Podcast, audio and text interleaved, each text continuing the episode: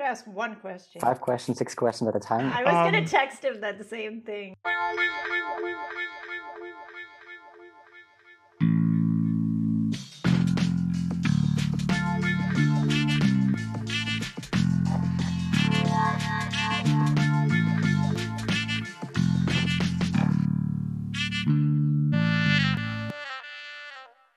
Hello, everyone, and welcome back to A608 After Hours. I'm Monica Higgins. And I'm Uche Amaechi. And we are delighted to have with us today Marius Mohler, who we will introduce in just a moment.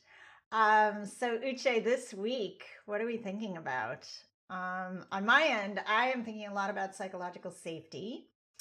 And that's that term which we finally, finally actually defined this week. It's the it's an aspect of organizational culture or team culture. And it's the idea that people feel psychologically safe when they feel comfortable speaking up, asking for help, admitting errors without fear of retribution or punishment in any way.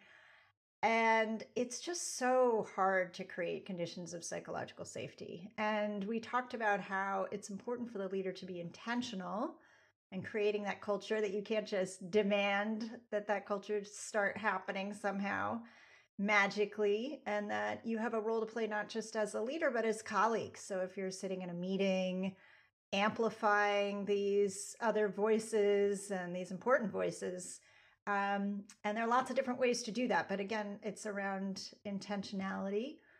And so that's what i've been thinking about and also just this idea of both psychological safety and the notion of accountability that we're not leaving behind the idea that people still need to feel accountable for producing excellent outcomes for in our case it would be kids that's our ultimate you know that's our ultimate goal to help kids succeed in in education systems but both psychological safety and accountability those are things that i'm thinking about how Mm. about you Yeah, I'm I think I'm in the same boat. I'm thinking along the same lines. I mean, there has been a lot this week.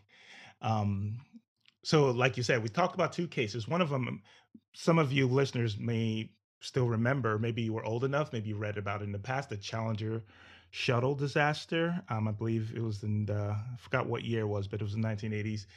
And um, yeah, the, the shuttle exploded. And what we looked at was the conversation that preceded the actual launch and the dynamics of the conversation that led to perhaps failure of communication and so on and so forth that impacted um, that ultimately tragic decision that led to the tragic accident.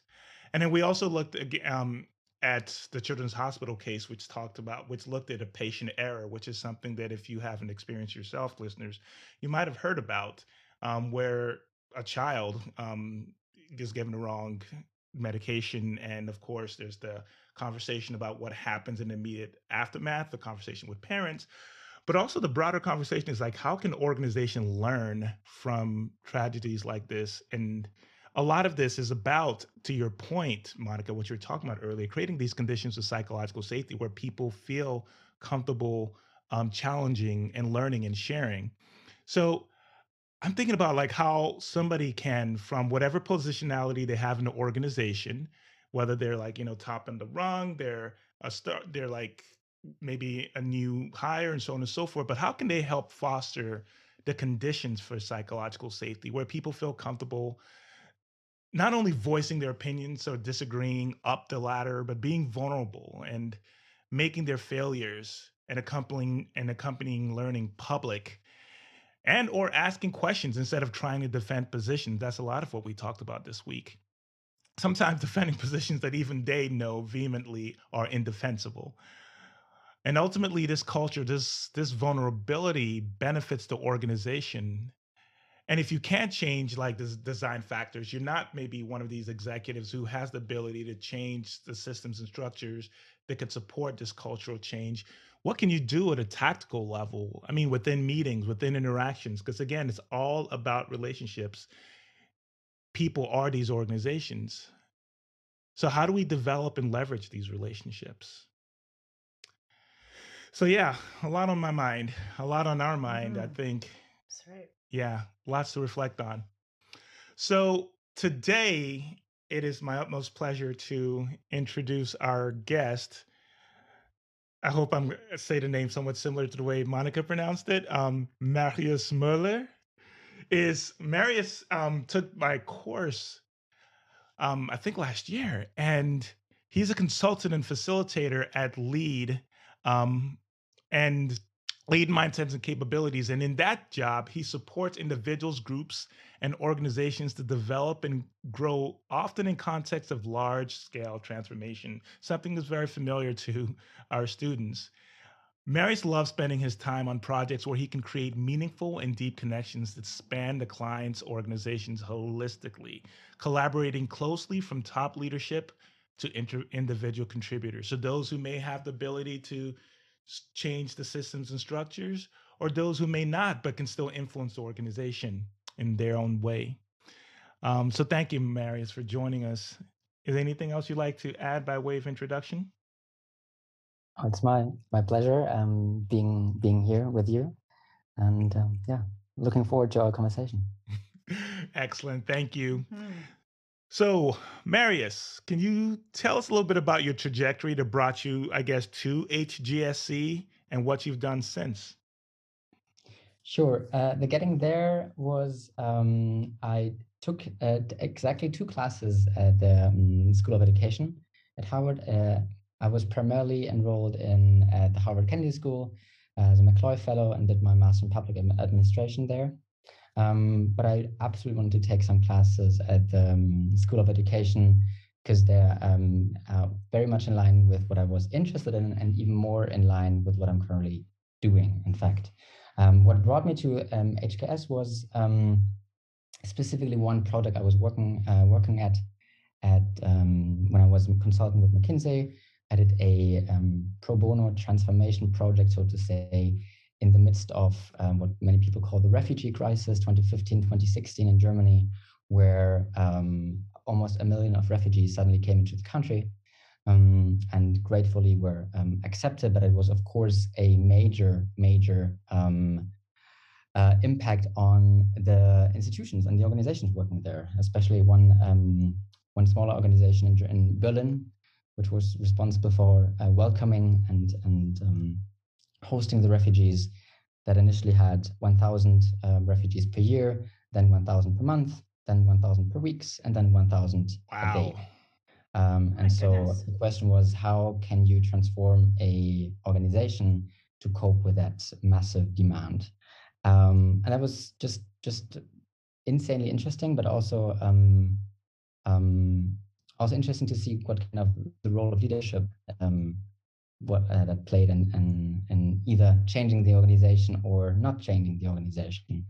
And so um, from there, uh, my interest was uh, to work with public um, public sector organizations, but especially to facilitate, um, let's say, a, a productive uh, relationship with with change. Mm. And that's how I came to HKS. And from there, um, uh, yeah, after I graduated, I um, that's what I did. I started at a small boutique, boutique con- consultancy based in Berlin again um, that specializes on, let's say, large scale transformations. Um, I'm mostly working with social impact organizations that are um, that are working globally, which um, makes it spe- uh, specifically interesting because now with the pandemic uh, in global organizations that are used to um, used to um, where, where the, the staff is used to travel a lot to meet each other and now everything being stopped that's of course um, another major impact on on the organization's culture. And how do wow. you how do you how do you work with that? That's that's interesting. So, yeah, that is interesting. Could you say a little bit more about that? Like how so this past year, I mean, the pandemic happened, and besides the pandemic and the shutting down and the health crises, depending on where you are in the world, there were other crises stacked on top of it. So I'm curious how that's impacted both, I guess, how you work, which is what you were starting to talk about, but also perhaps the work itself. So, what kind of challenges that you're running into? Sure. Yeah. Um, I mean, the work, the work itself. So, one of them, let's say the the most the, the vehicle I usually uh, use in order to uh, um, to provoke change and to create change mm-hmm. is through through workshops. Um, so yeah, bringing people together, um, having having um, meaningful conversations, um, usually multi-day workshops, either with uh, leadership teams or um, um, larger teams. Um, and of course, that's not possible. That had like yeah, was simply not possible starting February last year. So since February, basically everything uh, was done online, virtually. that was super interesting to see. So I think just just last year I made the math. I facilitated I think somewhat around 700 800 hours of virtual workshops.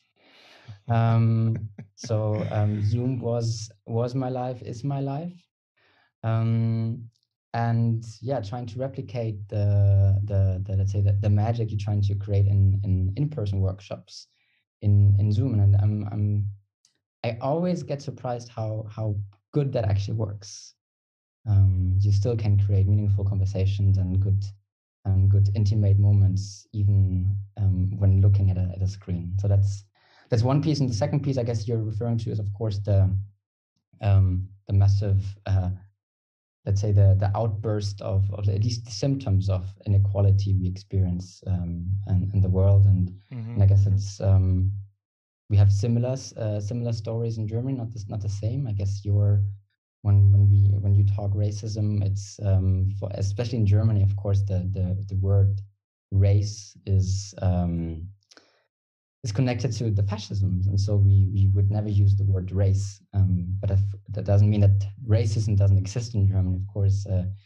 and the question is not whether or not we we are racist, but uh, rather how we uh, are racist, and we and we don't talk about uh, black or white or Hispanic people, but about uh, foreigners or people with uh, uh background of like minority background or, or, migration background. That's usually how we call it.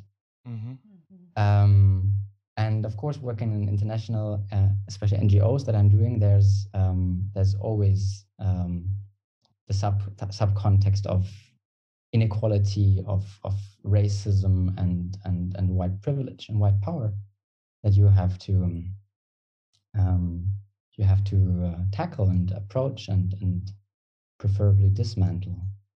So hmm. that's that's that's I guess also plays somewhat into my into the work that I'm doing. As in, as I'm listening to you, the context is very different, as you were saying, and so like how you think about race and what and to whether you even talk about race and then what does it mean in terms of like who are the different minorities and so on and so forth.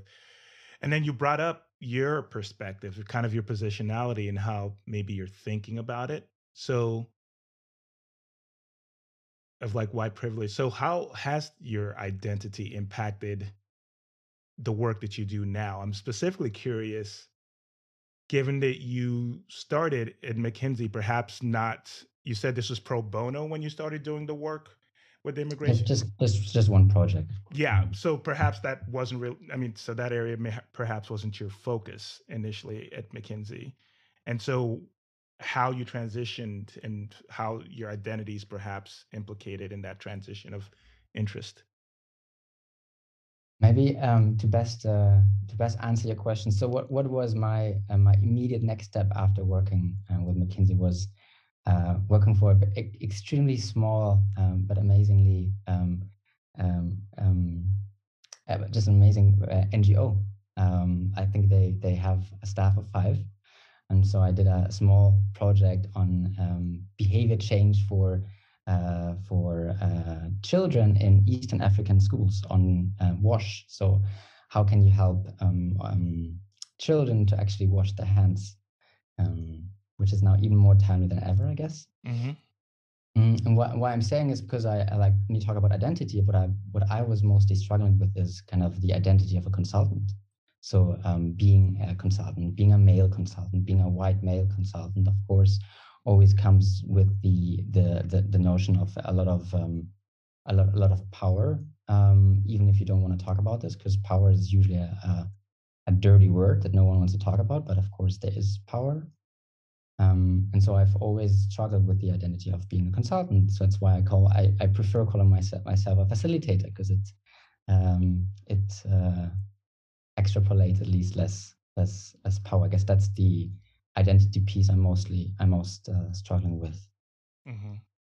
Yeah. And and have you changed how you think? I'm sure the struggle continues. We're all I'm always struggling with my identity, but has anything changing so far as how you think about your identity with relation to your work? Sure. I guess the um, um, I guess the the way of working um, um, the um, how we at least call it uh, the, a very co-creative way. So at, at least we we we don't do kind of uh, the work for clients, but we're doing work with clients. Mm-hmm.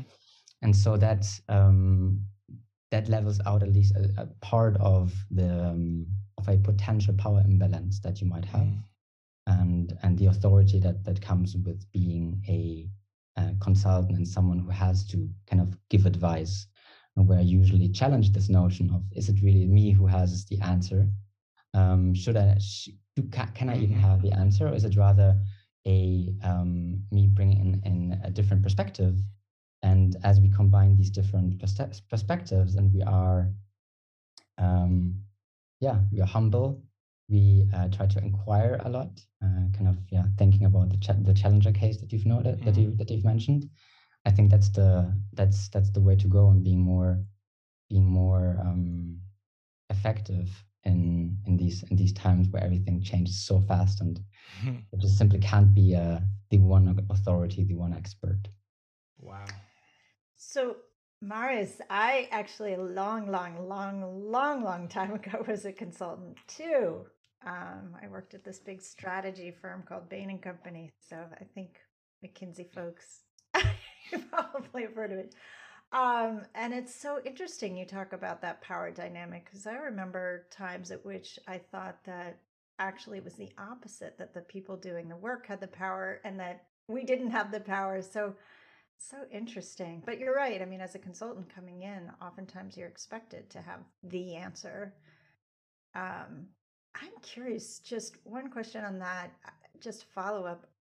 Were you explicit about your orientation to working with, or are you to working with your client organizations? So, in other words, you say something like, you know, I may not have all the answers, or you obvious, you know what I'm saying? Because this this links actually to our conversation about psychological safety and about admitting fallibility or the possibility thereof. We had a nifty conversation after class today about what that looks like in action. So I'm just wondering how explicit you are in your work about that potential sure. power yeah. dynamic. Yeah. I guess there's there's there's um to bring in a little bit of the of the Harvard flavor, of course. I guess there's there's not only the psychological safety piece, but also the adaptive leadership piece that kind of inf- adaptive leadership, Heifetz's adaptive leadership, mm-hmm. that um, where I usually want to take a step back and say, look, I'm not the one who uh, can provide the answers. This is especially working um, working in a an environment where we're talking about changing cultures. Um, right. I, I, simply cannot be the one who's doing the work for you. Uh, you have to change your culture, and mm-hmm. I don't even know uh, which way this should go. So I'm only the one who facilitates a certain process, ah. and I'm ah. I'm supporting you in this process, but ultimately it's you who has you, you need to understand what what problems you're facing and consequently what actions you should take in order to adapt, in order to um, to develop, in order um, to grow. So that's um, that's what I, I, think I make very explicit, and even in my in online workshops that I that I uh, that I facilitate, I think that's that's something I uh, try to make. Um, a very explicit, but also sometimes very. Um, I try to um, I try to hone in on on this implicitly. If, um, uh, yeah, the link to psychological safety could be um, often enough what I'm experiencing are the most powerful online workshops that that I uh, that I've seen are the ones where I I actually had a huge failure at the beginning. So usually it's when I try to try to share my screen and simple things simply do not work. I try to, I realize I want to send out this this link to an online whiteboard and I just can't find it. And then I'm like, and so I literally just say, look, I I I I, I think I, I failed here. It's my bad. Give me give me just one second. I'm gonna quickly correct it, and you will notice. Mm-hmm. Uh, if the workshop runs for th- for three hours, the next three hours, people are so much more more likely to ask for help the more the most quiet people are the ones who come up and, and say look marius i have uh, i'm struggling with technology i'm struggling here i don't know how i don't know how to use zoom etc etc and so um, this is kind of this um, modeling fallibility that we always mm. talk about for creating psychological safety right where the let's say the the leader and, and in these workshops i am i am it's at least the designated authority if if they see that even i struggle and even i right. run into problems then people are super open to um, um, to speak up and to raise concerns, uh, etc. Mm-hmm. So that's mm-hmm. that's um, something I've noticed a lot. Sounds like they're giving you some grace, huh?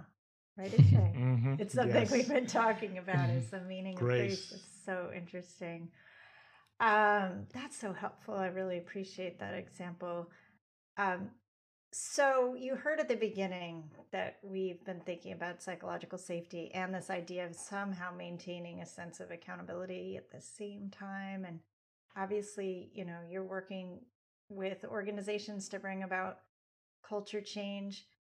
Can you speak a little bit to now, not the so much the, you know, the work that you do in the workshops, but more generally, and obviously it's connected, how do you how do you enable organizations to create their own climates of psychological safety and accountability? How do you help them change their their cultures? What have you learned? Yes, that's about five questions. I'll start off with the last one. How how how do you? I mean, again, I think it's super important that I that it's not me who who changed the culture. Yeah. Um, that would be it would be completely yeah. wrong if an external would come in and say, "Look, this is what you what you should should do what i usually try to do is kind of I try to facilitate the process and mm-hmm. um, for changing culture i think the most important thing is first you want to understand where you want to go ahead to? Like what's what's the desired culture you want to have? Do you want to create for example psychological safety? Do you want to have a, a, a, less hierarchy? Do you want want people to to always speak up? Um, and then you want to understand where you're coming from. So what are we currently doing? Um, if we say that people should always speak up, but in a meeting I always see only the CEO speaking, mm-hmm. well, that's that's that's an example of, of where we're currently standing. And so often enough, what we're doing is we, we come in and try to uh, uh, let's say diagnose the culture. Um, mm-hmm. Also, this in a very co-creative way. So it's not us doing it, but uh, the employees doing it themselves. And from that on, they would then see, um, okay, now we understand where we are at the moment now we understand where we want to go next and how can we bridge that gap what actions can we take what change initiatives can we launch how what can the leadership do what can individual contributors do because ultimately culture is is shaped by everyone and not only by top management yeah it seems like i mean obviously this is such tricky work to facilitate uh, let alone to you know lead and manage but on zoom marius so Tell us a little bit about doing this work on Zoom, culture change, facilitating culture change on Zoom. Are there any insights that might be helpful? Because assuming our, our listeners are actually involved in this process and may actually continue to work on Zoom for quite a bit of time. So, is there anything you've learned there? Heck, I'm taking notes too. I, I believe me. So, I think the um, when I think about um, Zoom or um, virtual overall, I think it's it's interesting, and I, am actually using a a chart that I've taken from from your class, from Uche's class. Um, I think it was is it cited by Roberto? I think it's this one chart that says what are the factors influencing psychological safety, and I think there you have uh, you yes. have status difference, you have leadership, and you have um, previous um, previous interactions, level of familiarity. Yes, exactly. And so what I always say is like, look, now with this sudden remote shift, what has happened? I mean, first of all, the level of familiarity usually that goes down. So social capital erodes. So that already makes it super hard to create psychological sa- safety. And the other piece is status difference. Um, I wouldn't say that. So status status difference, at least from my perspective, is there's um, there has been an interesting twist in status difference. So in the past, I think it was um, classic. I say the, the, the CEO. She she's the one who has a lot of status, and there's the individual contributor who has less. Okay, but then suddenly in a Zoom meeting, where for many people this is a new environment, mm-hmm. you then will see uh, the CEO. She's probably older compared to um, a um, a person who is age 25 is super familiar with technology mm-hmm. and so suddenly she's the one who's uh, who has kind of a higher status because she can she's oh. super fluent in technology super fluent in zoom and so that's super interesting to notice um, how that also creates kind of a weird dynamic when it comes to psychological safety so I have seasoned managers who are suddenly completely calm in an online meeting because they find it hard to talk to a screen. Uh, but then you have these youngsters who suddenly excel and they they are uh, they speak up and they are super um, open, and that's um, that's something like uh, something I have noticed a pattern, and then yeah, really cool to see how that kind of chart that I that I learned from you um, helps me understanding this um, this pattern. And that is Michael Roberto, just to give credit yeah. where credit's due. It's it's such a powerful. I'm so glad you're using that. That's great. That's so fascinating too. Yeah, wonderful. Yeah. And the, the the second piece that I'm, i always talk about is um, actually one of your next next door neighbors. Um, I think his first name is Henry Buell from uh, HBS from the Harvard Business School who has this concept about operational transparency.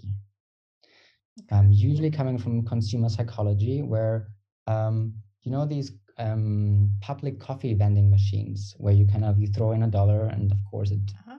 it, it it makes your coffee.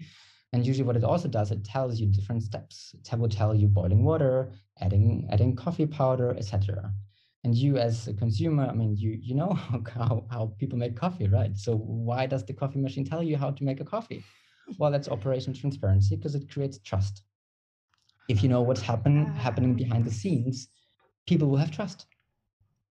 Uh, and now with zoom and people being out of the office you don't know what your coworker is working on. You don't know what your what your boss is working on. Your boss doesn't know what you are working on. And so, um, what I always tell people is be as transparent as possible. Use um, Google Docs so you can see like what how people are make, making progress. Regularly use uh, Kanban boards, etc. And you know, so I think it's that's super important because you can't do you you can't you can't look over shoulders anymore. You can't you don't have the water cooler effect, of course, that's one thing, but you can't look over the shoulders of other people. And what you also can't do is kind of management by wondering, where you could just walk around and see what's currently happening. And so replacing this, that has to be super, super on purpose and, and being being aware of that you have to take extra effort to over communicate, to over uh, to over how, how you say how you say in English to make, make transparent, uh, to overly make it yeah. transparent. Mm-hmm. Yeah, that's great. So these are so the two powerful. things that I that I've noticed and that I usually tell people when it comes to remote work and and Zoom. Wow. Thank you so so thoughtful, Marius. Thank you. This this has been entertaining and educational. Um, and just to let you know, Marius, you're probably wondering why Monica and I started laughing at a certain point when you mentioned Google Docs. That's a certain point of um, I wouldn't say contention, but you know, Word versus Docs, and yeah. Anyway, so tell me more. I want to. Um, I'm, I'm curious now. Monica, would you? Yeah.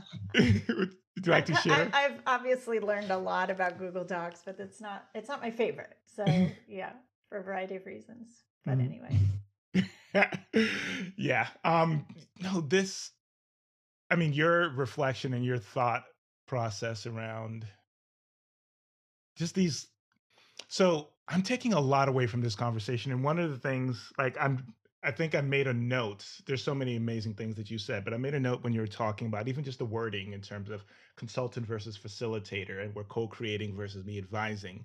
Like these small, sometimes throwaway notions, throwaway behaviors that might not seem as important can have so much power in terms of impacting the culture and impacting how people interact. I mean, I think you talked about it again when you were talking about the um, coffee machine explaining behind like what's actually going on so it's trust like these little things these movements these moves that people may not may do instinctively or may not be aware of the importance but they can actually have um, disproportionate impact on trust on these aspects of building a culture.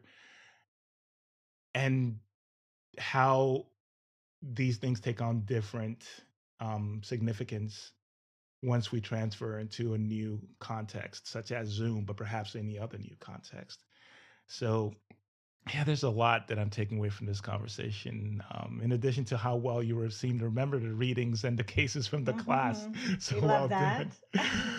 Monica, what are you thinking? What are you taking away from oh, this? My goodness, um, thank you so much, Marius. It was terrific talking with you. I um, so many things. So one of the um, one of your personal examples about, you know, modeling fallibility and not appropriately sharing the screen or whatever. And it's so interesting because, you know, a lot of times on Zoom, I think people, yeah, they get flustered and they try and cover up or they have somebody, you know, can you just like look at this while I do that? You know, it's something behind the curtain. I don't just just give me a sec. But instead it was um, you know, I'm I've made a mistake here, and just admitting and leaning into the error, which then is just so powerful for other people because they can see that it's fine, you know, that you're having, you know, a technological challenge or any kind of challenge. I just I loved that example because so many times we try and hide our errors, and you leaned right into it. So I love that. Um, I love the notion. Right? Huh? the dog I know my dog is being quiet right now, but usually Leo is um, Leo is chiming in, so I will I will let him let him speak. Exactly. let, let, the dog bark. Um, so um, operational transparency, I, I, I love that idea, and um, in case teaching, we call that being more directive, telling people where you're going to go and then going there. And I I see that in your practice, and I think that that's extremely powerful. And then third, I love this idea of the flipped status hierarchy in Zoom. I, I mean, I definitely have noticed it. I just hadn't really thought about it and its impact on psychological safety, and now I will. So, um, with the youngins and understanding the technology, feeling more comfortable, and us older folks learning, um, lots of learning, no doubt. Indeed. lots and lots of learning. So, we have some fun questions for you if you don't mind us asking you. Is that sure. good? Okay, we think they're fun, but um, they're fun. Deal with it. That's right. We declare them fun. So, uh, dessert, Marius. Do you have a favorite? Uh, I think my favorite to eat is probably um, tiramisu.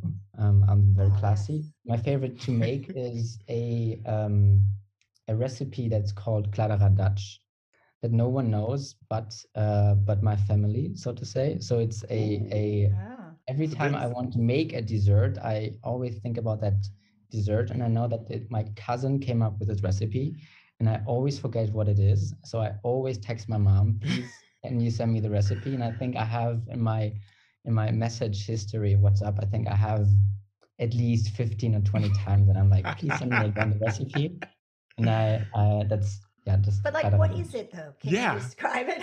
like, no. The um, I, I I should have come prepared because I now I couldn't tell. But I so what I do remember is it's uh it's basically uh, layers of uh, frozen raspberries and um kind of this mix of mascarpone and and like mm. um like sour cream, so to say, but less sour. Um, and on top you have you have almonds, um, kind of almonds put in onto a, like um, a pan, and then roasted almonds on top with a little bit of sugar, and that's wow. actually quite delicious. Sounds delicious. Mm, I'm I'm getting mm-hmm. hungry. Wow, nice. So I'm going to ask you a question that kind of well, it's very different.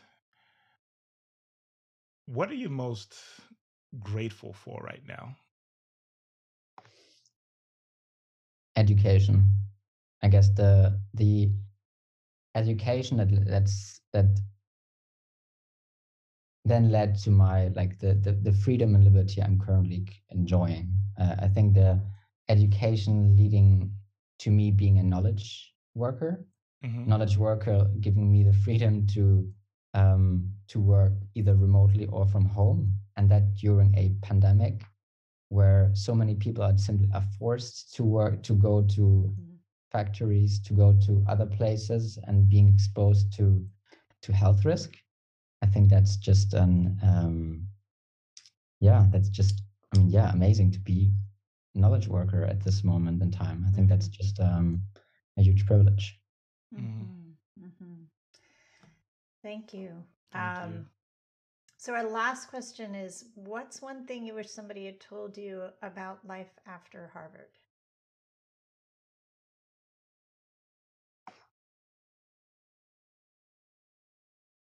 it's going to be easier. I actually thought uh, my life at during Harvard was quite stressful. Uh, at least I was self-imposed stress. I I thought I had to excel everywhere, um, and um, even though it was absolutely not necessary. So um, so now I I think I I experience less of this um, of the self-made stress of the self-made anxiety.